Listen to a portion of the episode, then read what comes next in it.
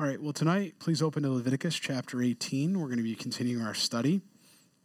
Uh, my hope is to get us uh, through chapter twenty tonight here, but we have quite a bit of content, um, and uh, we're not going to we're going to not leave any meat on the bone. Um, let's pray, and we'll begin. Father God, we come before you here, and again, thank you, Lord, as you overheard. I praise you, God, for the good report today on my health. I praise you for helping my son. I praise you for helping this flock. I pray, uh, God, that you continue to help the McVitties and just they're on my heart right now, Lord. I pray for uh, Jim with a sinus infection, Lauren, Lord, with um, just the strep throat, and for I think the fourth or fifth time now, God. Uh, Lord, it's so many here need your healing hand. Would you move tonight and not only heal us physically, but would you begin even right now to separate in our hearts, Lord, the, the cares and everything else, and just begin to create a fertility of heart, a fertile heart to receive the word that you've given us, Lord. This is your word. It's God-breathed, and you want us to have it for a reason. And Lord, much of what we read here tonight, Jesus, it all points to you. It all points to you and how gracious you are, how loving you are, and what a great protector you are. God, thank you for being so wonderful, so trustworthy, so faithful. We don't deserve it, and it's in spite of that that you do it all. Thank you, Jesus Christ. We pray this in your holy name, and all God's people prayed. Amen. Amen. You might want to turn up my mic a little bit so I don't have to yell, because tonight, or not yell, but raise my, you know, be a little louder tonight. Forgive me. So as we look at chapter eighteen here, we're going to see specifically twenty-one times in Leviticus, we're going to see this idea, I am the Lord your God. It's really in verse two, but it's an important theme that God is going to be basically taking. And then we're going to see the same thing just in chapter nineteen, used seventeen times alone, just in one chapter, in one chapter. And then we're going to see the building of that uh, three different times right within the section of chapter eighteen as we go through it. Why is God starting with that? Why is God saying, well, then the Lord spoke to Moses saying, speak to the children of Israel and say to them, I am the Lord your God. He's making sure that everyone understands these are God's ordinances and statutes. And God is the king on the throne, and it's not a democracy, and it's the kingdom of heaven, and therefore he's the one that ushers in the ordinances and the commandments, the statutes. And so he's wanting to make sure that the people don't turn around and look at Aaron or Moses or anyone else and say, well, what are you making us do this for, Moses? Well, we're going to go into the land of Canaan that's flowing with milk and honey, and yet you're, man, you're killing our trip. You're not letting us go in and do the things we want to do. We got grace, right, man? No. No, God is saying, I desire, he says, I desire mercy and, and, and obedience over sacrifice. And this is a book about sacrifice. God desires us to keep the statutes and commandments. Now, certainly we're not under the ceremonial law and a lot of what we're going to read here, but we still are under the moral law. The Decalogue has never changed, has it? God didn't turn around and say, well, through grace and sanctification, you can go out and steal and murder and, you know, he hasn't done that, right? You with me? The moral law is still very much intact for us as new covenant believers. We're just not under the ceremonial practices as discerned and uh, given by the Holy Spirit to James and the church in Acts chapter fifteen and sixteen there. So let's let's let's make sure we understand who's speaking to us. Who was speaking to the church of three million or two million at this time as they were gathered, six hundred thousand men we read. Who's speaking to them? It was the Lord God. He says, I am the Lord your God. According to the doings of the land of Egypt where you dwelt, you shall not do. He says, you know what? I've pulled you out of Egypt. I delivered you. Now we need to get rid of that sin. We need to get the Egypt out of the man, Egypt out of the woman, the sin out of the man and woman there. He says, you're not to do those things anymore. When you became a new covenant believer, when you became born again, you don't look back to the old way you, uh, you lived and said, well, this is the pattern of life.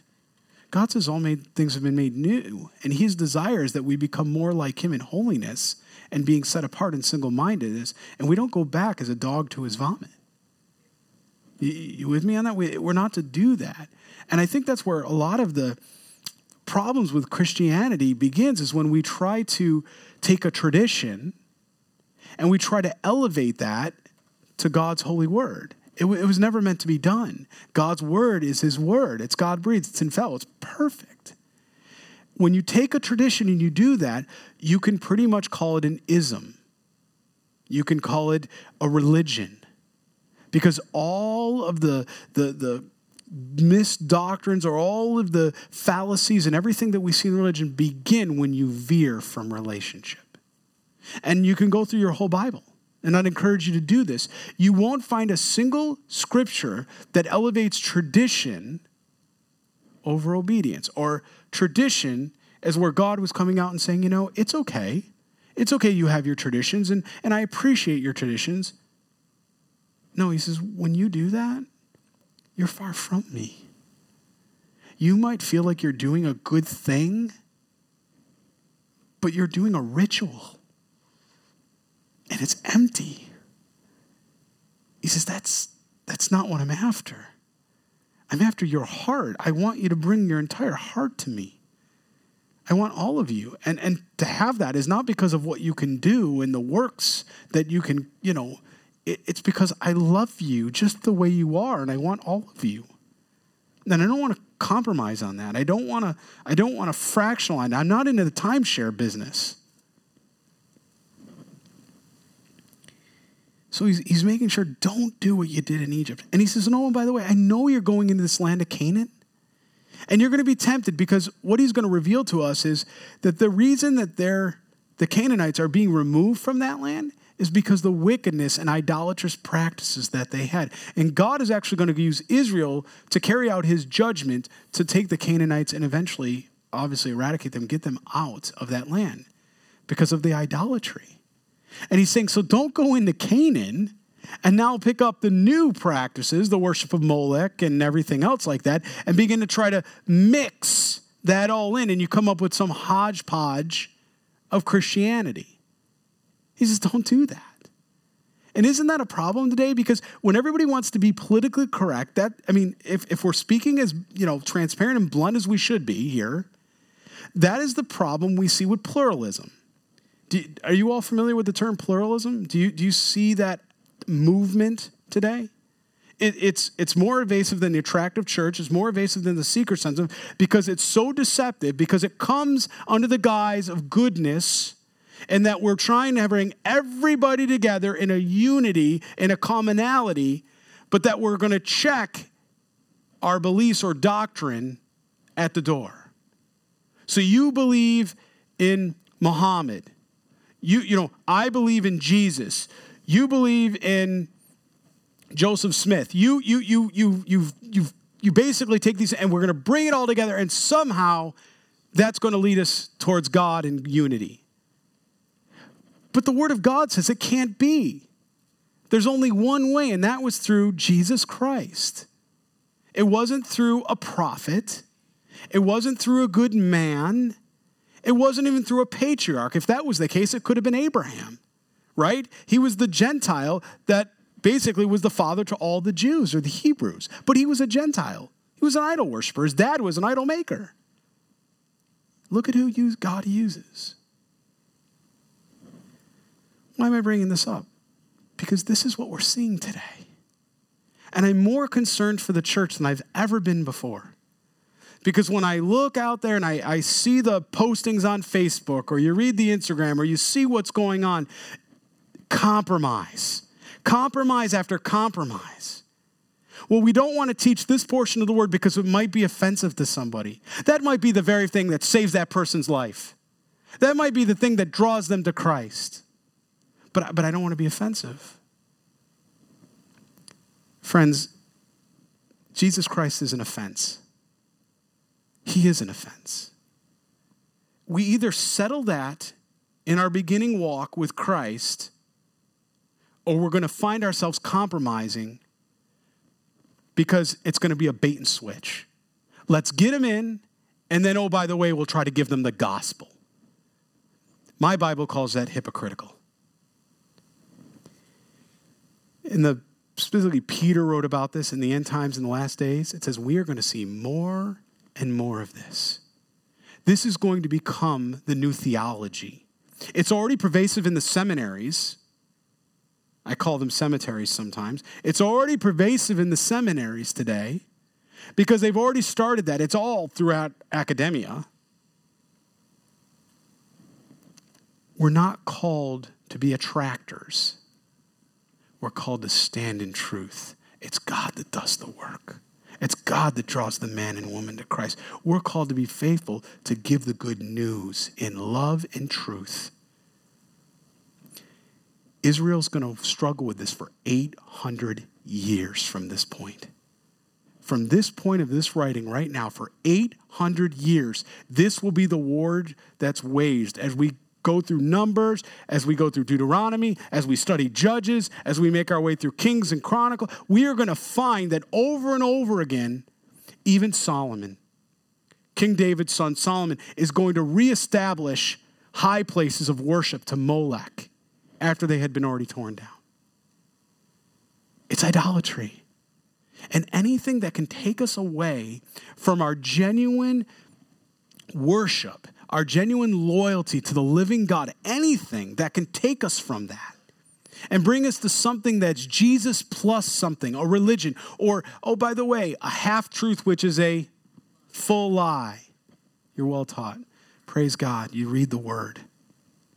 That's exactly what Satan did three times, right? When he met Jesus after being baptized, receiving the Holy Spirit, the Holy Spirit sent him into the wilderness, Matthew chapter four, and then half lie, or should I say half truth, half truth, half truth, from his own word. And yet he wrote the word of God. The nerve that he has. He'll stop at nothing to divide. He'll stop at nothing to devour. So when we go through this tonight, God has given us, and I know it's a long introduction and apology, but this is so foundational to what we understand is it's I am the Lord God. It's his will and his way. And when we can settle that in our hearts, we don't feel like we have to compromise or we have to sort of balance. I'll use that term. He's not asking us to do any of that. He says, where I am bringing you, you shall not do, nor shall you walk in their ordinances. You shall observe my judgments and keep my ordinances to walk in them. I am the Lord your God. Again, he says it. You shall therefore keep my statutes and my judgments. Once again, repeating it. You think it's important? Yes. Which if a man does, he shall live by them. I am the Lord. Obedience is God's standard. Obedience is God's standard. We, we need to hear this in a day that everybody wants political correctness. Everybody doesn't want accountability. And I'm not yelling or trying to be, you know, I, I, I forgive my passion through this. But God wants to set us free, and we're never more free than when we're in the will of God. And we're never more free when we're in the grace of God. And when we're in the grace of God, we realize that we want to please God because it's a free will choice. It's, it's foundational to everything we understand. None of you shall approach anyone. And now we're going to get into some specific things he's going to go to regarding sexual relations. We'll talk about it. He's going to speak about it seventeen different times here. None of you shall approach anyone who is near of kin. I think you all know what that means, a relative, family member, someone like that. To him to uncover his nakedness. Now, that may seem like somebody undressing. This is an idiom. It was a Jewish idiom at the time, and what it was speaking to is sexual relations, you know, immorality that way, inappropriate touching, by the way, all of these things. It's not just sexual intercourse. It's talking about inappropriate touchings, molestation, everything that's going to come from this. We're going to re- read in verses ten through eighteen in a little bit. He's going to sum it up for us in a second. It's going to touch every aspect of relationship here. Now, as we go through this, look, at, I, I'm sensitive to understand that there are people that are here or, or maybe here that have been abused by someone that they trusted, a loved one, that abuse them. I, I certainly don't want to in any way uh, re-stir up those feelings or emotions. I want you to know that Christ, God himself, has given you the greatest gift of all. He's given you the ability to lay that down at the cross, and then he will fill that hole in your heart, and he will heal and restore you, and he will give you that new identity in him. It's only God that can do that. Nothing else can replace that when you've had someone that you've trusted betray you in such a deep way. You might have had an earthly father or mother or relative like that that has just wrecked you, just taken advantage of you. I, I don't, certainly you, nothing is wrong with you. You know that, or you should know that. It's nothing you did to deserve that. God will judge that sin. Vengeance is the Lord's. It's our job to forgive, and I know that's hard. But God will give you the strength to be able to do that too. He says, is near to kin to him to uncover his nakedness. He says one more time, I am the Lord. The nakedness of your father or the nakedness of your mother you shall not uncover. She is your mother. You shall not uncover her nakedness. In other words, you're not to have relations with your mother. The nakedness of your father's wife you shall not uncover. It's your father's nakedness. Again, now we see there, it's interesting. Your father's nakedness is also if you go in and have relations with your mother. It it why? Because they're what? They're one flesh. Remember that? Husbands and wives are one flesh. There's a spiritual uh, beauty that happens within a marriage that way.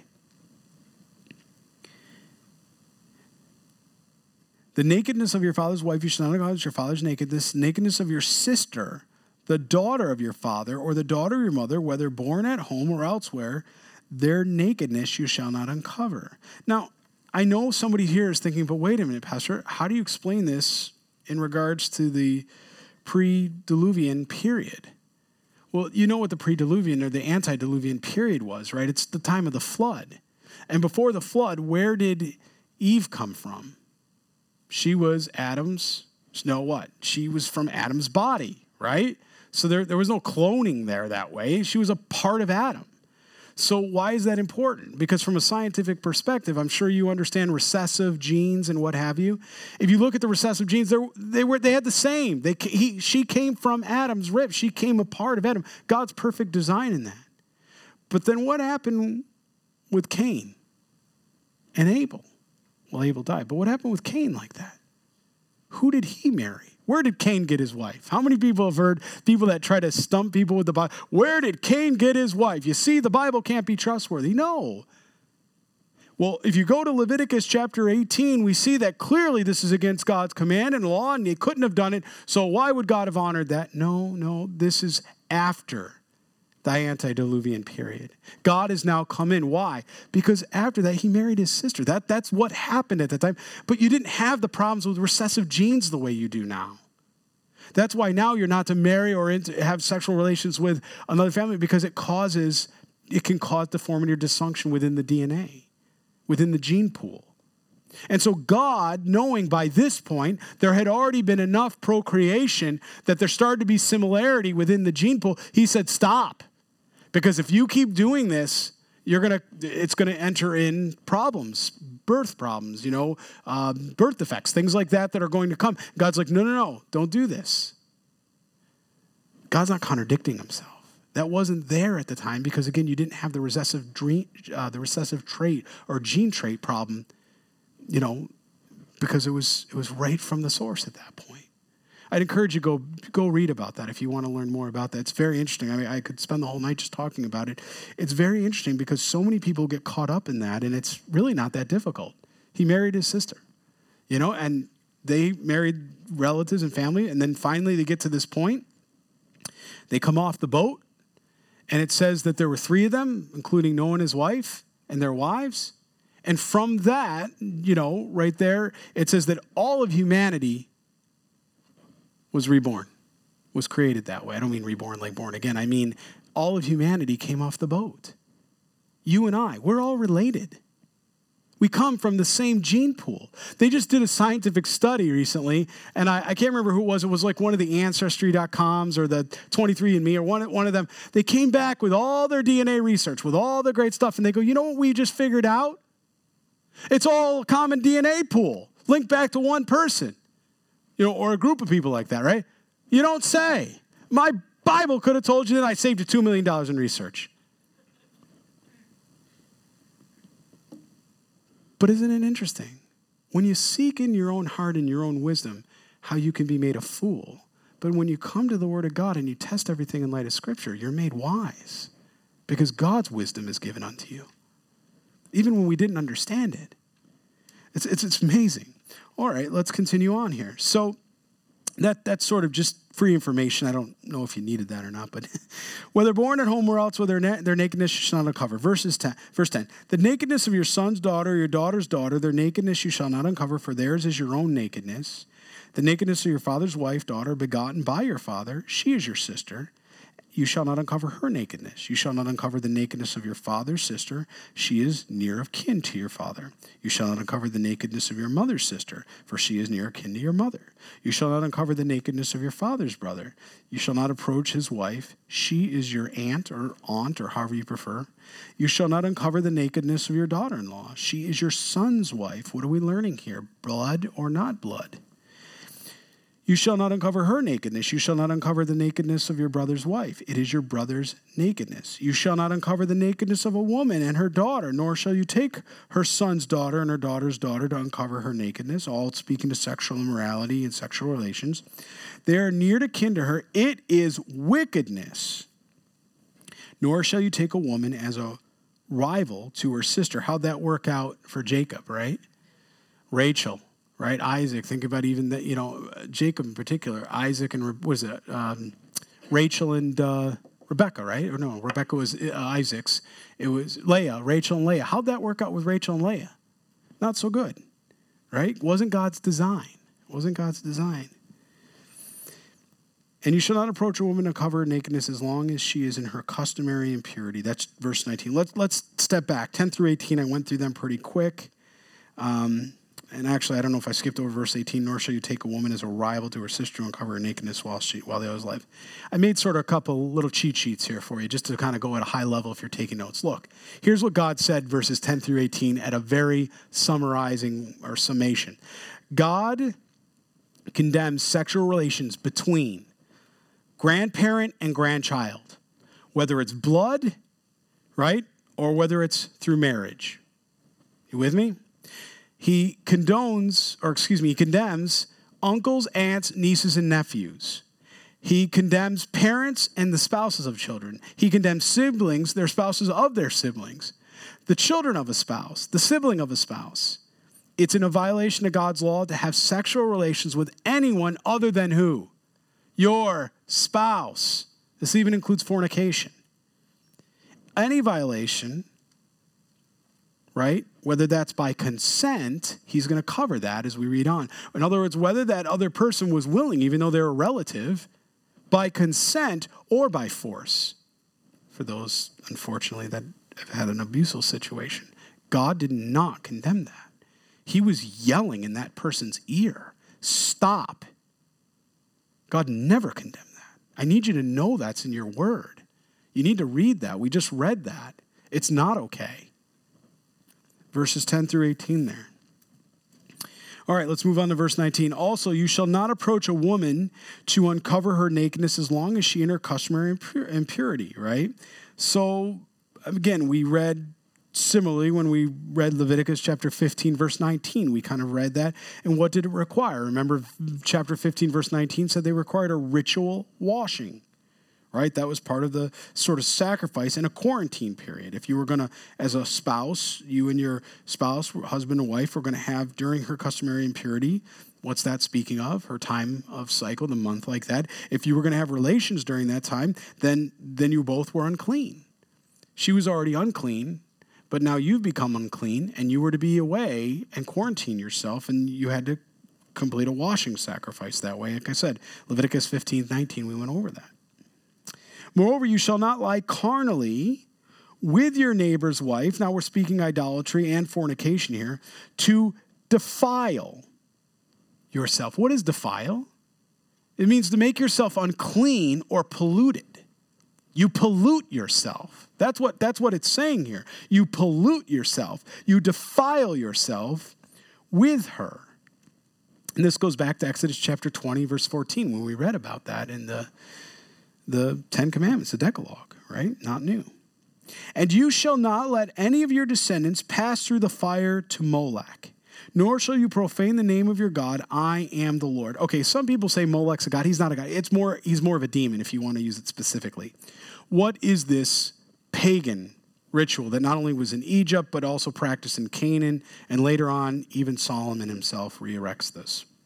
So what's going on here? Well, some of you may have heard this. Molech, basically what happened is this demon, he was uh, created as a uh, idolatrous statue, and he kind of had like grips, like arms like this. And what would happen is they would take and they would heat this statue up till it would turn bright red. And then what they would do is they would begin to beat the drums very loud. This is why not all worship music is worship.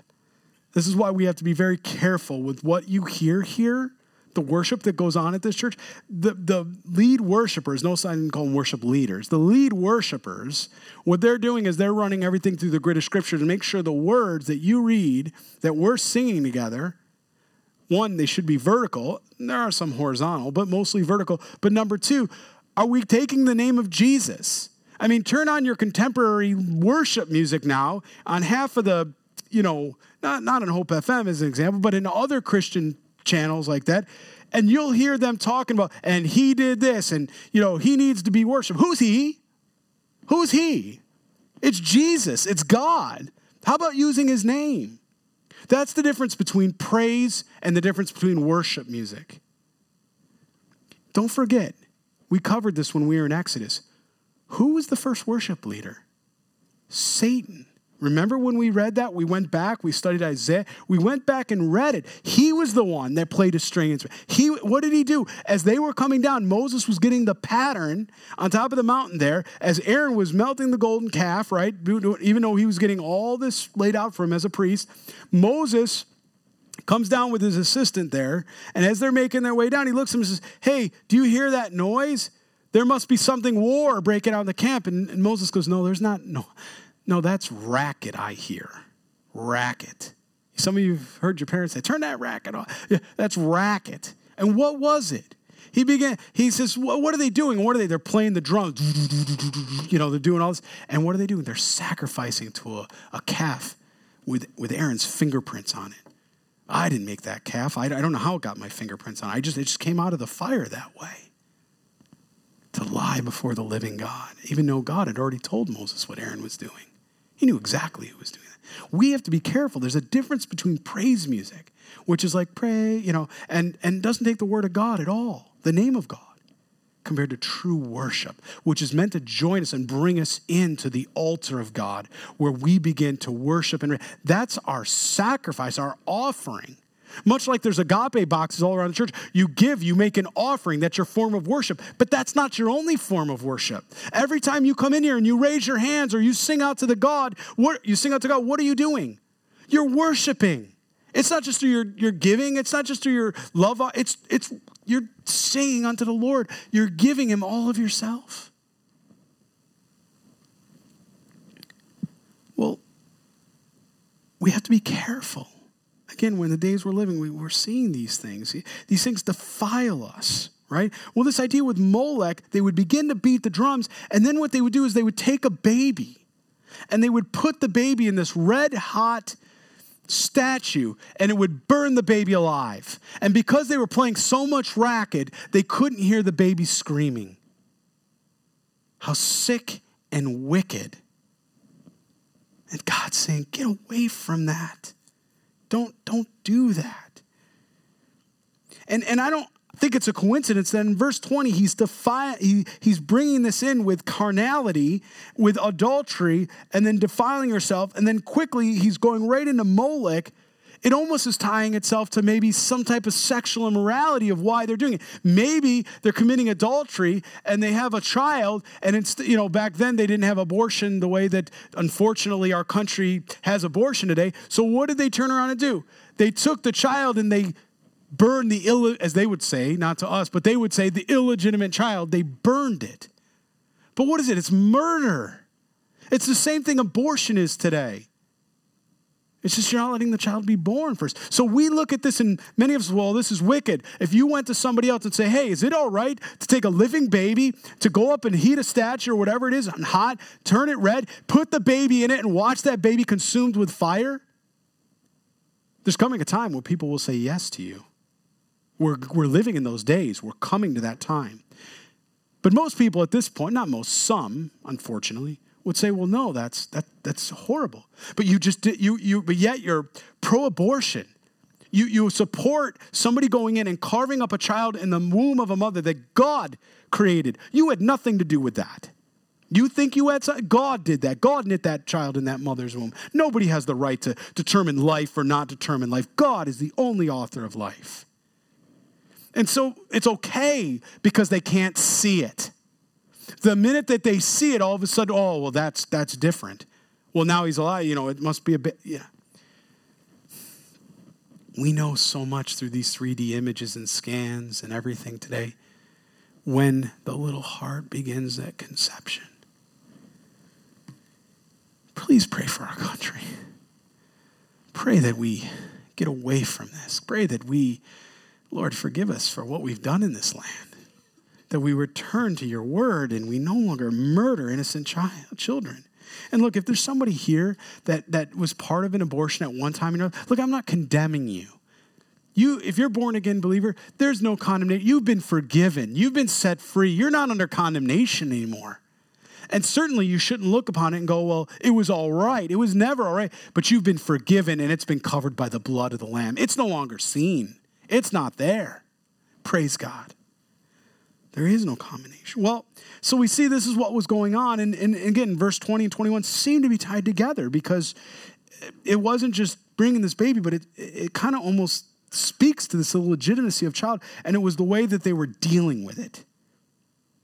He says, I am the Lord, nor shall you profane the name of God. I am the Lord. What do you mean you profane the name of God? When you take and you stop disrespecting life, you're profaning the name of God.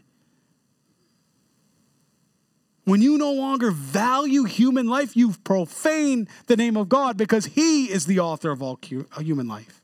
He's created everything. Because he is the Lord and he's the one. That's why I said we began chapter eighteen. What is the premise established? I am the Lord your God. You belong to me. You're not going to follow the world. That's the right premise. We've gotten so far away from that. Not us, but the, the world. And unfortunately, some of the church. You shall not, verse twenty-two, you shall not lie with a male as with a woman. It is an abomination. We've talked about that in Romans chapter one, verse twenty-four. Homosexuality, it is sin. It is abomination. There's nowhere in your Bible that's going to say we need to be tolerant to homosexuality. God loves the, how would I put this? God loves the individual committing the sin. He does not love the sin. He hates the sin. And he's called us to behave appropriately. That we are to love that individual. We may be the only person that loves them to Christ. If everybody just walked away from them, how are they going to hear the gospel? Granted, we talked about it in Romans chapter two that, you know, everybody, verse fifteen, has a conscience, and it was given by God that way, and all of creation testifies, chapter one. I understand that, but he has entrusted you and I. He's given us the privilege to give the gospel of Christ to everyone, but we're never called, and he puts it right here very clearly, an abomination. That means a detestable act in the Hebrew. It means a detestable act. He says it is a detestable act. In Romans chapter one, twenty-four, in the New Covenant, he says the same thing. And nowhere are we to condone the sin. And nowhere are we to turn around and say, well, it's not really a sin. No, it is a sin. We just had a, a music singer recently go on a show, uh, Ellen or whatever it was, and began to do a, a song, and everybody started, you know, what are you doing? When you were asked the question, if you think homosexuality, you kind of, what did you do? Why didn't you stand on the word of God? And everybody's beating her up right now, I'm sure of it. And all the Christians are going, see? How about somebody coming alongside her and going, hey, you know, I, gosh, I can't imagine all the pressure you have coming on you right now. You know, your people are asking you to sing these concerts and to be every... Can we open our Bible together? You're, you're a born-again believer in Christ, right? You, you've accepted Jesus. Hey, can we open to Leviticus? And would you, would you mind going to chapter eighteen, verse twenty-two with me? Turn your Bible around. What's this mean to you? It's an abomination. What's an abomination? Well, it's, I'm glad you asked. It's a detestable thing unto the Lord. Well, that, that was in the Old Covenant, surely. I'm so glad you're curious about this. Turn with me to Romans chapter, not he literally us, Romans chapter one, verse twenty-four. Paul, to a Rome, to a church he had never been, It's in the new covenant over and over again, Corinthians as well. I never saw that before. Praise God. Now what do you do with it?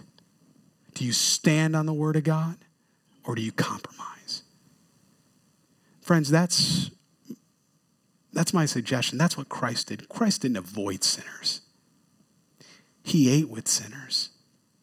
But he didn't turn around and compromise. He didn't find the woman caught in adultery and say, oh, you know, I know you're, it's, things are tough. You're doing what you need to do.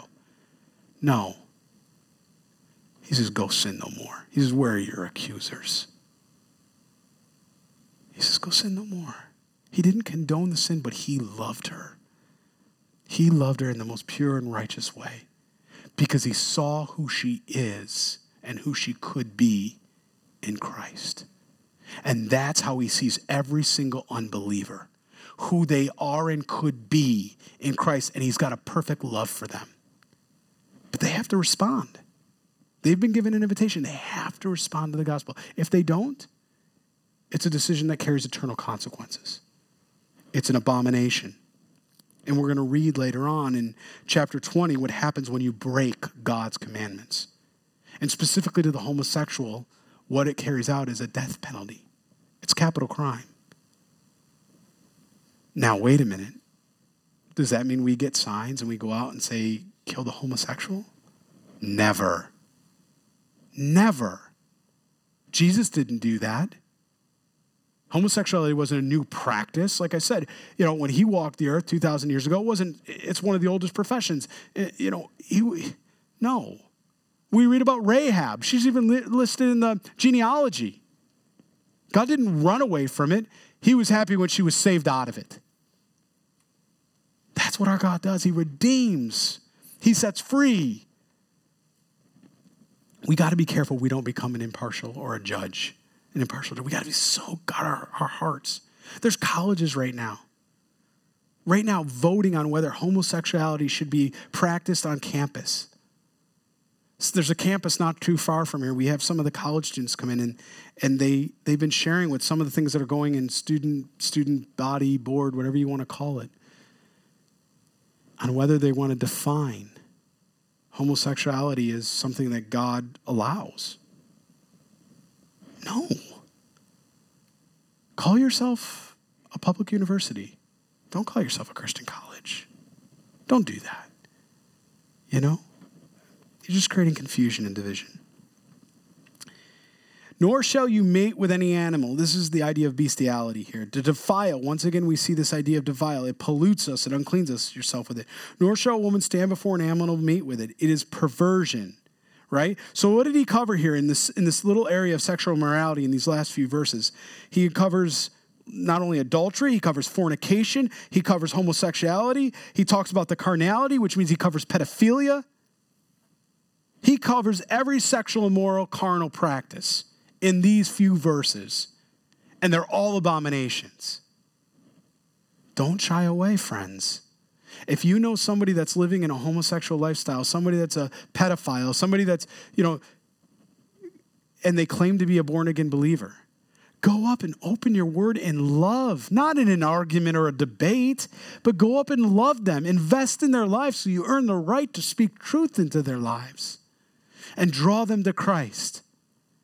And if they choose not to believe, you don't know what's going to happen with that seed you planted. You don't know. It could be many years. They, you know, because there's the average homosexual life um, partner relationship's over five hundred, right? They have over six different relationships within one given year.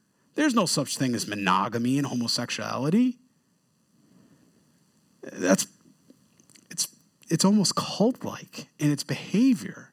People that are in it are searching for acceptance somewhere, whether they felt like they were born that way or whether they felt like they became it, whatever the reason, it doesn't matter. What does matter is to draw them to Christ, and Christ can set them free. There are people that are born that think they should go out and murder people, a Ted Bundy, you know, other people who started with practices in pornography, and, and, and it became, you know, it started, and then it builds and it builds because they need something to push that adrenaline. It had to get worse and worse and worse and worse. uh, Focus on the Family did a study on that. James Dobson actually went in and interviewed him. If you ever want to go look it up, you can go to Focus on Family and read that article. And he says, you know, when I come back to it, he goes, it was the perversion. It was sexual immorality. When I come back to that, it began when I began to be enticed by that, and then I needed something more. So it became horrible things and more horrible things to finally killing people. Do you, but do you think somebody starts that way? What if somebody would have come up to him and invested in his life and said, brother, that, you know what? Where are you at? What's going on? What's what's fighting with you? Obviously the flesh and the old man, but but what's going on? The enemy. Let me tell you about somebody that, that died for you. And maybe people did. I don't know. But we can't quit because there's a lost and dying world. There's a perverted world out there. There's a world that's engrossed in sexual morality in your homes. It's coming in on your T Vs. It's coming in on your internet. It's coming in on your kids' devices. It's coming in on your kids' video games. It's coming in on your video games. And oh, by the way, it's not just men. It's women. I was just reading the latest study. Women, now women are more likely or just as likely as men to commit adultery because they're looking for something in their marriage to give them a, a sense of feeling of um, excitement because what they thought about being a holy wife became very common, became for, sort of, I take care of my husband, I take care of the kids. Is this all life has to offer? How sad. They, they begin to believe a lie from the devil, from the pit of hell. They begin to believe that, and they start to pray. And you know what? Almost, it was a beautiful article. Almost, um, I would say it was like forty percent of them come back into counseling. And when they do come back, do you know what they say? I wish I never would have took that step. I wish I never would have done this. What was I thinking? I hurt more people than I actually did anything in my heart. That joy or that you know, rush I thought I was going to get wasn't worth it because the amount of damage I've done, the families I've broken up, the damage to the children, the damage to the other people, the workplace, everywhere else. You know what they do? They become to others focused. And they began to realize their actions and their sin affects everyone. Sin affects everyone. That's what the Bible teaches. That's why God says, be holy, for I am holy. Be set apart. Don't run to sin. Run away from it. Don't be enticed by it. It defiles you, right? It's unclean and it pollutes you. And the only thing that can clean that pollution is Jesus Christ. He's the only one that can set you free. Turn to Christ. And, and I say this now, if somebody's on the radio or the web or they hear, or there's somebody here, if you struggle with a homosexual lifestyle, please come into the church. We would love to sit and talk with you. I'd love to go through scripture and explain how much Jesus Christ loves you and how he wants to set you free, how he doesn't want you to be chained to this lifestyle where you're constantly looking for a new mate to find your identity or value. God has already given you the prim, you know, the, the, the primo value. He looks at you higher than anything else. He loves you right where you are. And he wants to set you free. He's died for you. He wants to redeem you. He wants to cleanse your mind. He wants to restore order and stability to you. He might even have a, a, a godly man or a woman of the opposite sex for you. Because God's a restorer. Jesus wants to, if, you, if you're hearing this and you're stuck, please call the church. Please come in. We want to sit down. We want to pour over the scriptures. We're not going to turn you away. We're not going to call you names. We're not going to judge you. Sin is sin. Pick the flavor. It's sin. We're not going to compromise, but we're going to draw you back to the truth, which I promise you will set you free. It's the only thing that will. So, he says, do not defile yourselves with any of these things, for by all these things the nations are defiled, which I am casting out before you. Why is he casting them out? Why is he casting out the Canaanites? Because they are defiled. They too became unclean and polluted. Do you see that? And he says, and therefore I'm casting them out from before you. It was because of sin. For the land is defiled, therefore I visit the punishment of its iniquity upon it, and the land vomits out its inhabitants. Isn't that a picture? You shall therefore keep my statutes and my judgments, and you shall not commit any of these abominations, any of these detestable acts, either any of your own nation or a stranger who dwells among you. For all these abominations the men of the land which have done, who have were before you, and thus the land is defiled. He's going to talk about how he uses judgment against sin. He's going to use Israel to defeat and displace part of his judgment. Verse twenty-eight, lest the land vomit you out also. Isn't that interesting? And isn't that exactly what happens? eight hundred years later, from the time after the kingdom gets established, you're going to have a Babylonian invasion. Just think about that. In Judah, and even before that, you had the Assyrian invasion in the seven hundreds. five eighty-six B C was the Babylonian invasion. Really started in six oh five with the first group that went over to Babylon. Isn't that exactly what happened? The land vomited them out. Why? Because God used the Babylonians and the Assyrians to bring judgment against them, because what did they do? They defiled the land. They defiled themselves with sin. God means what he says, and he says what he means. You know, pray for our country. We're ripe for judgment. With the amount of abortions, the homosexual marriage that our Supreme Court just passed, we are ripe for judgment. And he is hold, he has put his hand on that pause button. But you know what? We're we're winding down on that time. It may be one more term. It may not. But everything that we understand, I'm telling you, friends, prophetically, test everything in the light of Scripture. I'm not saying thus saith the Lord. But that next administration, you are going to see it go this way. It is going to swing so aggressively. And what you thought Barack Obama, whether you liked him or not, whatever you thought of those policies, it's going to go from this to all, man, it is going to go so far in that other direction. You are going to see things. And, and you know, Bernie, Sa- the guys like Bernie Sanders, like, I want to give away everything for free. Look, I like free stuff too, but somebody's going to pay a price. It, nothing is truly free. It has to come from somewhere. Wherever you come from on that. I mean, look, I'm not saying I don't agree with free tuition. I, look, I'm not getting political. My point of what I'm saying is something has to pay for these things. And it's it's going to come to a point where it affects small business, medium business, large. It's what we saw already. It's what we're going to see again, but it's going to be far worse. And then you're going to see our borders weakened. And then you're going to see not what they're worried about illegal immigrant. No, no, no. What you're going to see is you're going to see terrorist acts again, like we're seeing in Europe, Paris, and all around right now, because there's a tolerance. And within that tolerance, then we don't want to have guns or right to bear arms or any way to protect ourselves. So we've basically committed, uh, you know, you think what Nazi, you know, Nazi Germany did by basically going through. And one of the things they did is took all the Bibles and all the books and tried to dumb down a population. Next thing you do is you, you de-arm a population, and then what happens? You massacre a population. Friends, if you haven't figured this out already, we're on the hit list. Christians are on the hit list. We're an offense. The sooner we can get out of here, the better for everybody in the world. Because we're the ones that are coming back and going, it's wrong for abortion. It's wrong for homosexual marriage. It's wrong. It's wrong. This is wrong. You're to love yourself, you know, love others, excuse me, as yourself. You're to love God with your heart, mind, soul, and strength. When we're raptured out of here, why do you think it's after these things in chapter four of Revelation that the church is raptured out and the Holy Spirit's removed his hand, that that's when the Great Tribulation begins? Because the hand that has held everything in order, that has been a sustainer, is removed. And when that Holy Spirit hand has been removed like that, it's chaos. It's going to be anarchy. And we're already seeing the taste of that in Europe. I'm not trying to frighten anybody. Look, my forefathers from Italy or from Holland or wherever, they left their country. They wanted to come here for a better life.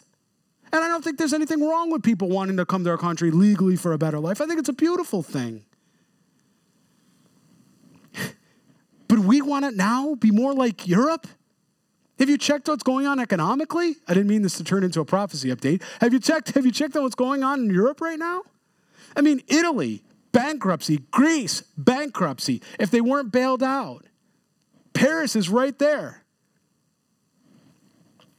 And yet, we're going to be a socialist country? How's that end? It doesn't end well. There's nothing new under the sun.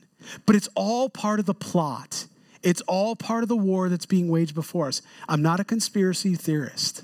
I'm simply presenting to you what Scripture says will happen. They'll be given over to debased and reprobate minds. They will practice law according to their ideas. They will make themselves lords. They will use a humanist movement to do it. They will turn around and raise up Antichrist, plural, not the Antichrist, the spirit of Antichrist. And we're already seeing that. And how did I get off of that from the vomit of the land? The point is, is that if we don't repent and we don't get on our knees and turn back and say, God, forgive us, we are headed exactly where Israel was headed. God has been so good to us in this country. And that's because we've supported Israel. Genesis twelve, those who love Israel and bless Israel will be blessed. Those who curse Israel will be cursed. But it's changing. We can even see it now at the college professors. Now there was a college professor recently had a swastika put in, he was a Jewish professor, had a, in his personal office, his personal space where he studies, somebody had the nerve to go in there and put a swastika up. But everybody's not hearing about that. They're not doing a massive investigation to find the person who did that, to have them removed from campus. But if he would have proclaimed the name of Jesus Christ and he would have wrote, Jesus, you all need Jesus, you're not, look, you're, you're not politically correct. We need to ask you to leave. I'm just pointing out to what is happening and what is obvious. We are in the last days. We need to be moving with the gospel to, to get this out, and we need to be repentant. Lest the land vomit you out when you defile it, as vom- vomited out the nations that were before you. This isn't new. This isn't the first time, and it's not going to be the last. God used Israel to defeat and displace. He used them for their judgment. Verse twenty-nine, for whatever commit, for whoever commits any of these abominations, the person who commits them shall be cut off from among the people. Therefore, you shall keep my ordinances so that you do not commit any of these abominations. Why am I giving you these rules, these statutes, these ordinances? To keep you from sin, to keep you in my will, to protect you so that you're not kicked out of the land and the land doesn't have to vomit you out and that you don't defile yourselves before them. Again, I am the Lord your God. Now we're going to be moving into nineteen here with our time left this evening. fifteen different times we see, I am the Lord, chapter nineteen alone, these ordinances. And the Lord spoke to Moses, saying, speak to all the congregation of the children of Israel and say to them, you shall be holy, for I, the Lord your God, am holy. This is where it begins. Now he's bringing in, not only am I the Lord your God, but I, and he said this before, this isn't his first time, but he says, I am holy. You need to be holy like me. You need to be set apart. Don't follow. Don't follow what the world's doing. Be anything but what the world's doing. Don't try to be a church that you attract the world. Be a church that looks different from the world. Be a respite. Be a city of refuge that people can come in and hear truth because they're searching for truth. Don't apologize for that. Don't try to, don't try to do things to make your numbers increased. We don't do, we've never done that here. In three short years, we've been meeting on Sundays. It was just three years in December. Uh, it'll be the thirteenth. It'll be three years. It hasn't been long. And what the Lord's done, we, we because God does it. God adds unto the church daily. Acts chapter two. God adds unto the church daily. But there's so many people that are trying to entice and entice and entice. No more. Stay away from that, friends. God got nothing to do with that. Every one of you shall revere, I love this, his mother and his father, and keep my Sabbaths. Fourteen times he'll send, he'll say this, I am the Lord your God. Keep your respite. Keep your relationship first. Keep your Shabbat with me. And everyone shall revere his father and mother. He's going to talk about what happened when you didn't. And I'll tell you right now, I wouldn't be here. When you cursed your mother and father, you were to be stoned to death. You were to, it was a, it was a capital crime. I wouldn't be here, man. Praise God for his grace. Verse four, do not turn to the idols, nor make yourselves molded gods. I bet he had Aaron in mind. Again, eight hundred years later, I'm going to do that. I am the Lord your God, and if you sacrifice... If you offer a sacrifice of a peace offering to the Lord, you shall offer it of your own free will, right? He's not looking for robots. He wants free will. Remember the peace offering? What was beautiful about that? It was one of those, it was the only offering where God, the priest, and the worshiper came together. And they each partook of that offering together. It was koinonia, it was fellowship. You see, fellowship in relationships always been about free will. We've always had the ability to respond to Christ or harden our hearts. It shall be eaten the same day you offer it on the next day, and if any remain until the third day, it shall be burned with fire. You don't have to tell me that without refrigeration. I'm not going after it. I'm letting it go, man. Think about that. You know it stank. So what's he, I mean, he's saying, look, get rid of it. And if you eat it on the third day, it's an abomination. It shall not be accepted. Therefore, everyone who eats it shall bear his iniquity because he has profaned the hallowed offering of the Lord. He misused the relationship. He misused the peace offering. He abused it. He took it for granted. It'll be there the next day. It'll be there three days later. I don't have time right now, God, to worship you. I don't have time to spend time in your word. I don't have time to be with you. You'll be there tomorrow. You'll be there the next day. You, you profaned it, a hallowed offering to the Lord, and that person shall be cut off from his people. Worship is God's standard. When you reap the harvest of your land, you shall not wholly reap the corners of your field, nor shall you gather the gleanings of your harvest. Now, this isn't an enablement of welfare. What did he say here? He said, you leave for those that are able to do what? Come and glean. You still had a responsibility. You still got up, providing you could, and you weren't disabled. You got up and you went out and you gleaned. The Bible says in the Proverbs that if a man won't work or isn't willing, now again, there's times where, you know, certainly we've had situations, and praise God that there's those nets to help us in those times where we need them. You know what I mean? Where the time you need it, praise God for those nets, okay? But but what we're talking about here is someone willingly playing the system, right? That That's not scriptural. That's not right. Well, God says if, in the Proverbs, if you want to eat, you ought to work. He says a fool won't even bring up the spoon to his own mouth, and he should do what? Starve. Not my word. But he says, look, I'm going to provide. I'm going to provide for those that are poor. I'm going to provide for those in need. But it's up to them to get up and walk out and to take what I've gleaned. And you know what a beautiful picture of this is? Ruth did this. Remember, ladies, in your time when you were studying the book of Ruth at the women's, uh, on your women's study on the second Wednesday, uh, second Saturdays of the month, you went through the book of Ruth. Where did she meet Boaz? What was she doing? She was gleaning from his field, and he saw that, and he looked at her, and he noticed her. Oh, and he redeemed him as a kinsman, as a, redeemed her as a kinsman's redeemer, right? Ruth chapter two, verses two and three. And you shall not glean your vineyard, and you shall not glean your vineyard, nor shall you gather every grape of your vine, of your vineyard. You shall leave them for the poor and the stranger. I am the Lord your God. Who's the provider? God is our provider. Every single time.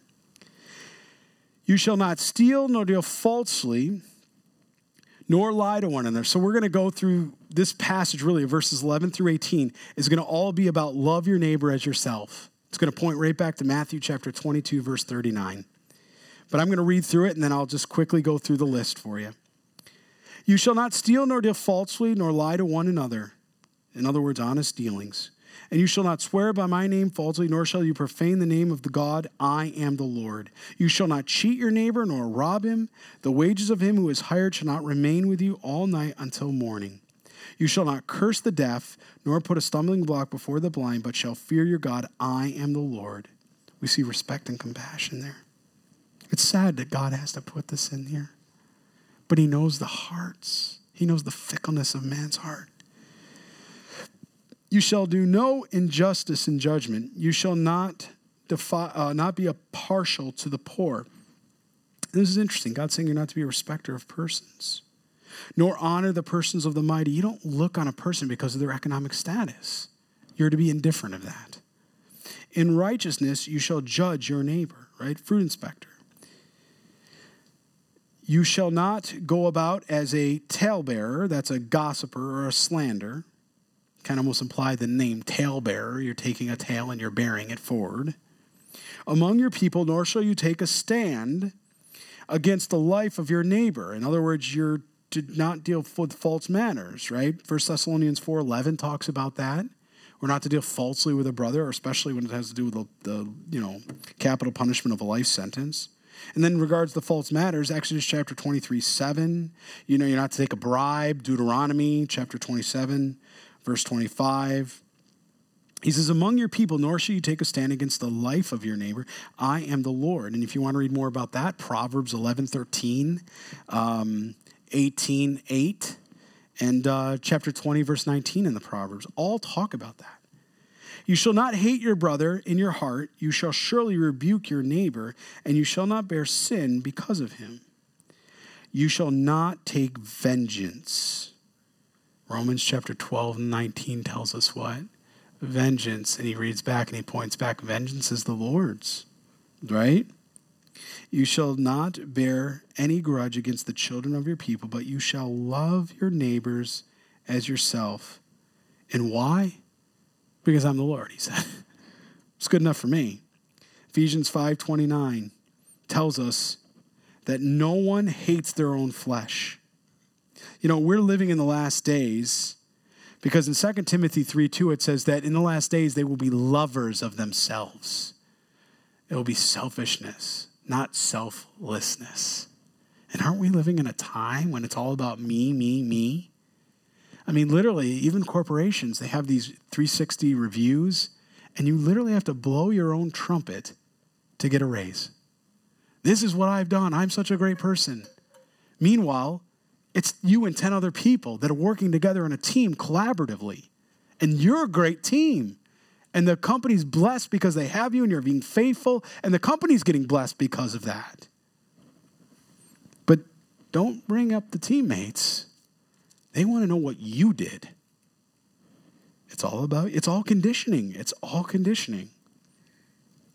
Men will be lovers themselves, Second Timothy three two. It says, vengeance is the Lord. So, really quickly as we go through, because of our time here, um, we're going to finish at the end of uh, nineteen here, or I might actually just stop midway here. But just really quick for you, so, so we can kind of, what's he saying? Verse eleven, do not steal. Do not lie. Do not deceive one another. Verse twelve, do not swear falsely by the name and so profane the name of God. I am the Lord. Verse thirteen, do not defraud your neighbor or rob him. Don't hold back the wages of a hired man overnight. Verse fourteen, do not curse the deaf or put a stumbling block in front of the blind, but fear your God. I am Lord. You think this is funny? There are people that do this. I've seen it. They will literally, somebody that's blind and or deaf, and because they want to go and sit in a, a service, you know what they'll do? They'll pick them up and they'll bring them to a park. And because they can't hear or see, they think, you know what? Not a big deal, right? You know, what do we do with those that are less fortunate? Are we looking to be the ones to lay our lives down to make sure they're not ill-treated? How are we serving? What is God showing us about that?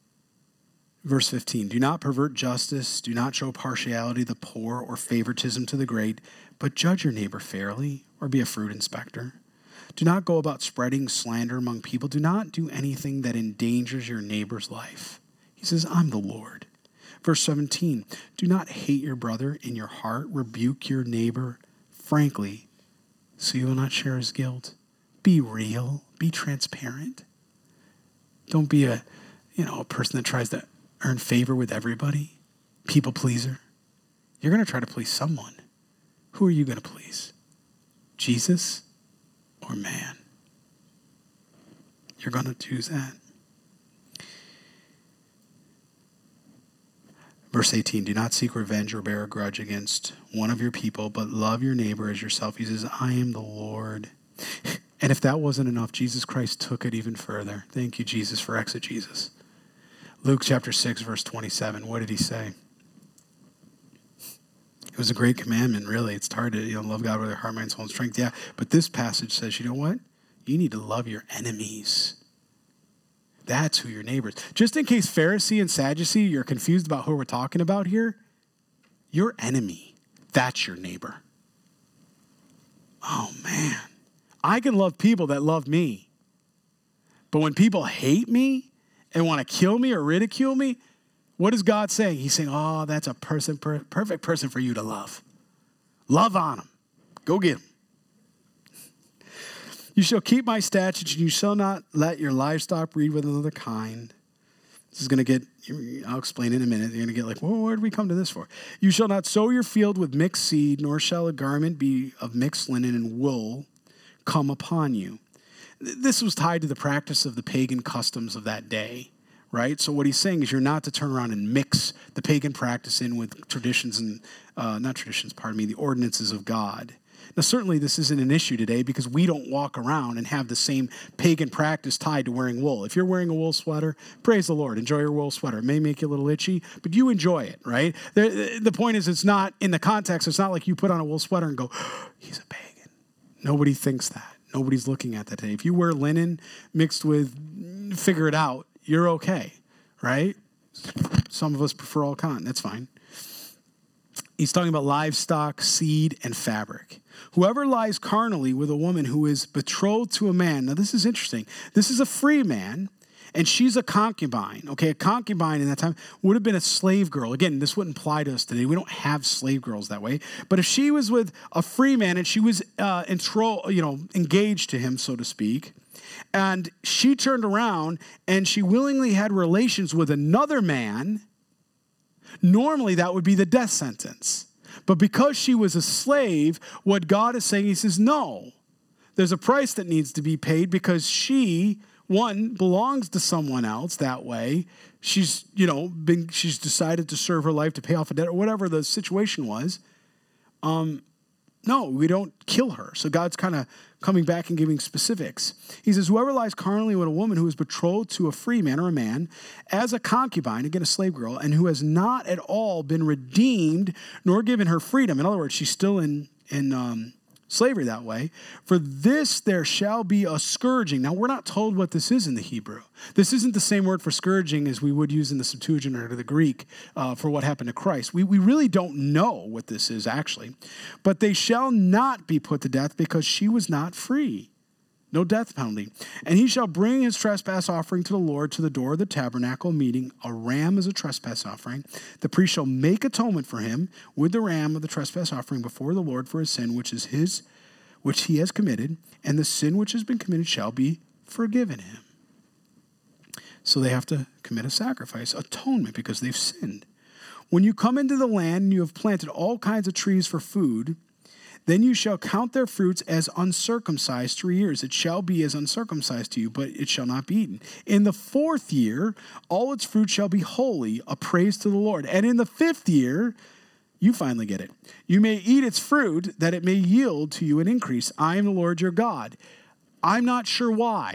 As I read that and I went back and I checked some of the scholars, there were a lot of different ideas on why they said that. Well, could the seed of the fruit, because it would be a, you know, not properly germinated yet, it was small and insignificant, was that? I don't. I couldn't find a reliable scholar that I felt comfortable saying, uh, matter of fact, this is what I asked you. I, in the Hebrew, I don't get enough from the original Hebrew language that's telling me how this is being used. It, it reads just like it reads. It, to me, if I think of it from a spiritual sense, is what God is saying is like anything else. When that first seed gets planted, it takes time to germinate. Just what happens in sanctification in us. There's a process. We don't get saved and then stop drinking or doing drugs the same day. It might take a day or two or maybe a week or whatever it is. God works that out in us. And then after a time, we do what? He says, Romans chapter twelve, our bodies are to be a living sacrifice. Then we realize what full surrender means to be a disciple of Christ, to really understand discipleship. So we become a discipleship and we're truly surrendered and we're all in. And then finally, we begin to live our life according to God's will and purpose. But it's a process. And I, I could think that this is the process that was being pointed out to us here. You be Bereans about that. In verse twenty-six, you shall not eat anything with blood. Again, going back to the pagan practices, nor shall you practice divination. So what is that? So that's, you know, magic or spells or witchcraft or soothsaying. What is that? That's fortune telling, demonic and occult, anything to do with that. Stay far away from it. Go nowhere near it. You shall not shave, uh, sorry, for soothsaying. Um, and also that's the, to know the will, fortune telling, horoscopes. Do you know that some of the most prestigious magazines you can buy or even T V guides, you can turn to the back of them and you know what's in there? horoscopes. Do you know that there were Wall Street traders when I used to be at J P Morgan, and I used to many, many years ago, and I worked in I T S, uh, asset management services for them. And I can remember, I was an economics guy, and I can remember going through, and I, literally there would be subscriptions to a magazine that was about, you know, I think at that time, probably one hundred fifty, something like that a month. They'd have that, and right in that magazine on the back page, do you know what you'd turn? These are traders. It would say, this month, such and such moon, so be careful with grain. I'm not kidding. This was in magazines. I remember, I thought to myself, two hundred dollars a month. Now, granted, there were economic articles and things like that in there, but it actually had that in there, and people would talk about it. I'd hear it on the Metro North, the train, when I took the train into the city. I'd hear them talking about it. You know, it's called commodities trading, if you're familiar with it. But but they were looking at this, and, and this is what it's taught. I said, this has nothing to do with that. It's not for fun. You don't go near it. You don't go near fortune telling. You don't go near horoscopes. You don't go near divination. You don't deal with magic. You don't deal with any of that. Now, we're not talking about illusionists, which is somebody that goes, you know, right? We're not, that's not what he's talking about here, right? Somebody that pulls something out of your hat. What he's talking about is really somebody that's practicing witchcraft or spells, because under the context of magic, that's what it meant. Sorcery, witchcraft, that type of thing, because that's what the Canaanites and the Egyptians practiced. Remember when he was delivering, God was delivering them out of Egypt? What were they doing? They were doing the very same things. They were doing magic the same way in that context. And what were they doing? They throw down a rod. What'd they do? They threw down a rod. They were practicing magic. And God says, you don't do that. You don't go back to the old ways, and you don't practice the new ways of the Canaanites. Okay?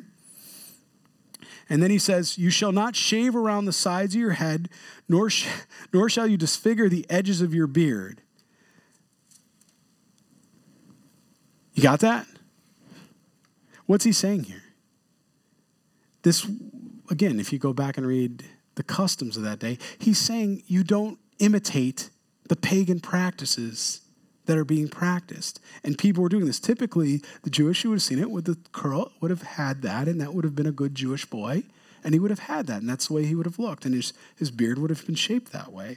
You're not to turn around and go into this land and start to do those things. You shall not make any cuttings in your flesh for the dead.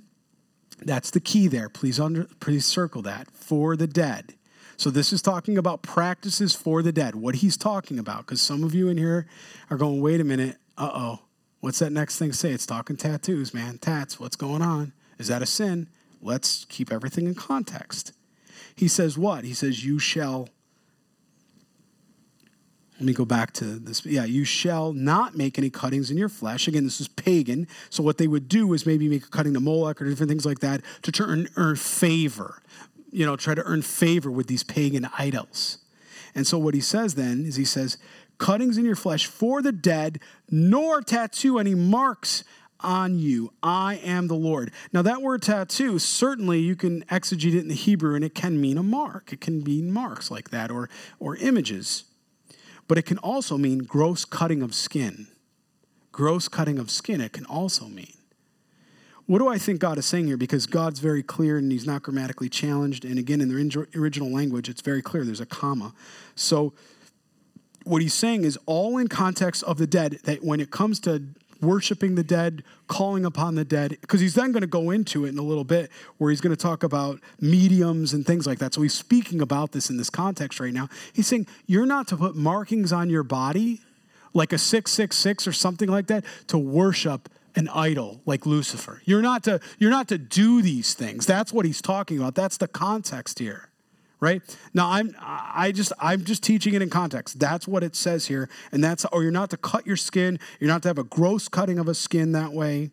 And that's what he says, for the dead. You can, you can see it yourself there.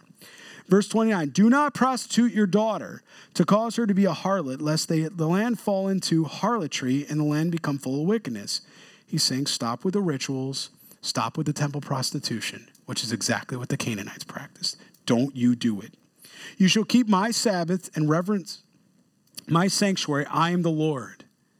Where you go in to meet with God should be holy. You should be able to sit down and hear from God's word. There should be a holiness to that. There should be an order to that, right? Give no regard to mediums and familiar spirits. Do not seek after them to be defiled by them. I am the Lord your God. He, he's talking about pagan contact with the occult. You can remember even, you know, um, the first king of Israel.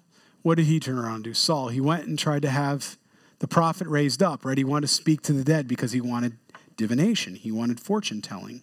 He wanted soothsaying. He says, I'm the Lord your God.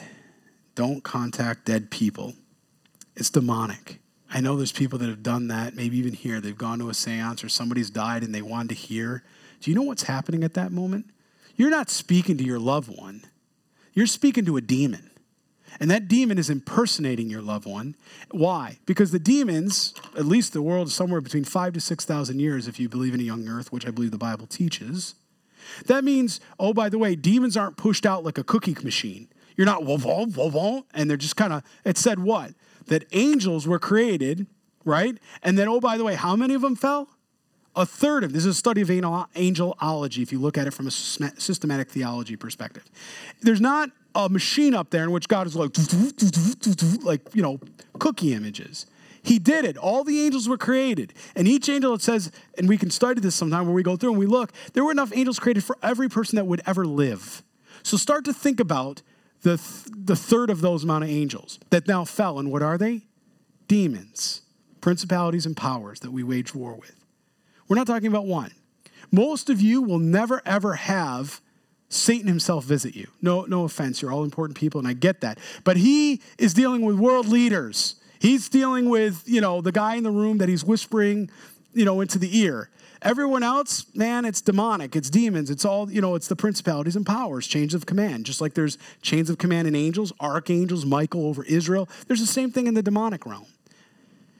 Ultimately, What we, when we study this, when we begin to start to understand, because they're not being created anymore and they were already created, that means that it could be a billion or more. It has to be a bit more than a billion. It could be many billion because it would be life that ever lived, not, you know, every generation. It would be already there. So just start doing the math. Don Richardson, remember he wrote the book Peace Child I was talking about tonight. He also wrote a book on this in angelology. He went back and he started beginning to count what it would be a number. And I forget whether it was a trillion. I, it's such a large number. But these fallen angels, these demons, right? What he's talking about here is that they've studied you. They've studied me. How many people have heard of the screw tape letters? You know, C S Lewis. C S Lewis. Some of you in here? How many people got wrecked after they read that book, right? I could remember I was in New York City. I read that book. I was like, oh, right? Because I never thought about that before until C S. Lewis was like, go to your Bible. Read about these things. Huh. That ain't good. Turn the light on. No, I'm joking. No, but do you know what I mean? Like, I, I, it's real, right? So you look at this. Well, that's why they study you. So when people say, well, how do they know the how do they know what my sweet Aunt Susie liked as her favorite cookie or, or whatever? Because for five thousand years, they've been studying humanity. They know your tick. You ever seen people play poker at a casino? I hope you say no. If you ever have, they have a tick. People have a tick. You can watch. You can people watch. And you begin to see patterns and things like that. Well, demons are no different. They've been watching you your whole life. They know what you do and what you don't do. They know what you've, what's the, the easy button of sin for you. They know what to entice you with. Now, you don't need to be afraid of any of that because Jesus Christ says you have victory over all that. As a matter of fact, you don't even have to pay attention to any of that. He says, put on the armor of God and stand in Ephesians chapter six, verses eleven through seventeen.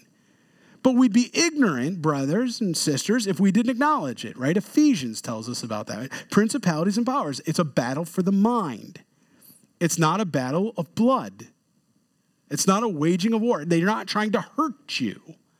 They want you to sin. They want you to go away from God and not bring glory to God. That, that's the purpose here. So, so when we see these mediums, I, please stay away from this. It's all demonic. There is no good medium. There is no angel medium. It's all demonic, and it's being practiced in our schools. In our public school, they have Satan clubs. They have demonic clubs. They have all of this. It's happening today. Please stay away from it. Do not seek after them to be defiled. I am the Lord your God. You shall rise before the gray-headed and honor the presence of the old man and fear your God. I am the Lord. How many big gray-headed people? I love that verse. right? Wisdom to that. What happened to that? What happened to the reverence we had for folks as they begin to get wiser in their age?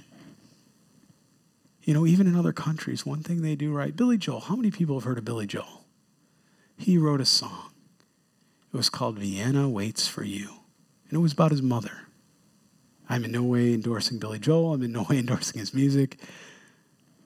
What I'm getting at is even he began to understand the principles. He watched his mother go over to Vienna, and he was watching her.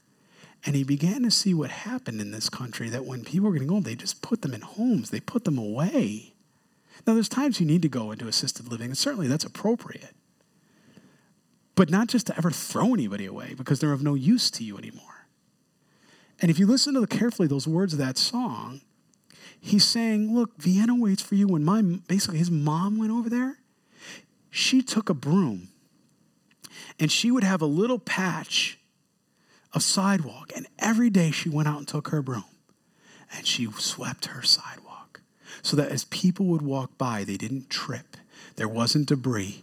She made it look as nice and invi- inviting as people if they would maybe want to come up and have a, you know, a glass of lemonade. There was purpose, and there is purpose. Europe has got some of that. Italy, you know, Latin America, they have that idea. In America, we've lost that. A lot of our cultures have lost that idea that when folks are getting, oh, they're precious, to sit down with somebody twice your years, three year times yours, and just ask them, why do you do what you do? And the wisdom that will be poured into you. Oh, I used to love when my grandfather, who was from Italy, Unacerda to be specific, he would come in and he would sit down and he'd pull out a stick of pepperoni or prosciutto, and he would cut it up. And I'd say, Grandpa, no, no, in Italian, why do you do this? And he would tell me working at the fish factory. He would tell me when he was in a concentration camp. He would tell me about his time in a concentration camp where he got a dollar a day in his meals. He told me what it was like when he came to New York at first, and he couldn't speak any English, and he went to work in a salt mine because that was the only place that they'd bring him. He, he explained things to me that I began at a young age not to have this entitlement, but to understand that I would work like my grandfather did. And if it meant I had to do anything, work at selling toothpicks, work at cleaning up refuge, it didn't matter because to have a job was honorable. And to work with your hands or your mind was honorable. And you could go home and look at your wife or your children, and you could have honor because you're passing down a work ethic. We've lost all that because it's an attack on the family. We're way over. Whew. And if a stranger dwells with you in your land, and you shall not mistreat them, the stranger, notice I kept going, the stranger dwells among you, you shall be to you as one born among you, and you shall love him as yourself, for you were strangers in the land of Egypt. I am the Lord. God expects Israel and us today to respect him, his statutes and ordinances. You shall do no injustice in judgment, in measurement of length, weight, or volume. You shouldn't cook the books. You don't cook the books. You shall not, you shall have honest scales, honest weights, and an honest ephah, ephah, and an honest hin. I am the Lord your God. Those are containers to measure of, who brought you out of the land of Egypt. There shall you shall observe all my statutes and all my judgments and perform them. I am the Lord your God. Go ahead and read ahead in chapter twenty. What you're going to read about is now the execution of these. So when they go to, or maybe execute is the wrong word, the capital punishment for the offenses of not following what God just laid out in chapter nineteen, the judgment, maybe a better way to put it. Go ahead and read in chapter twenty, and uh, please read through chapter twenty-one as we look at the conduct um, of the priests as well. And then we're getting, boy, twenty-two, twenty-three, twenty-four, so one, two, three. We probably have four more teachings in the book of Leviticus, and then we're going to be into the book of Numbers. And remember, for the first half of the book of Numbers, where are they still? They're still at Mount Sinai. They haven't gone in the promised land. They haven't made that journey. They're still at Mount Sinai, and they're still receiving this. Amen? Let's stand and pray, and let's pray for travel mercies and God to turn back the clock for us. A little sleep tonight. Hey, you did it before. You can do it again. Or maybe a better way to pray is, God, renew our sleep tonight. Let us let us have a, a miraculous sleep pattern. We wake up more than more energy than we went uh, any other day this week. Father God, we come before you. Thank you for your word, Lord. Uh, thank you that you have just poured this out on, on moral, moral, excuse me, and ceremonial laws, Lord. And, and God, thank you for showing us all the rules and ordinances you have regarding sexual morality to protect us, Lord, from ourselves. That's really what you're doing, God. You're protecting us from the carnality of our own hearts.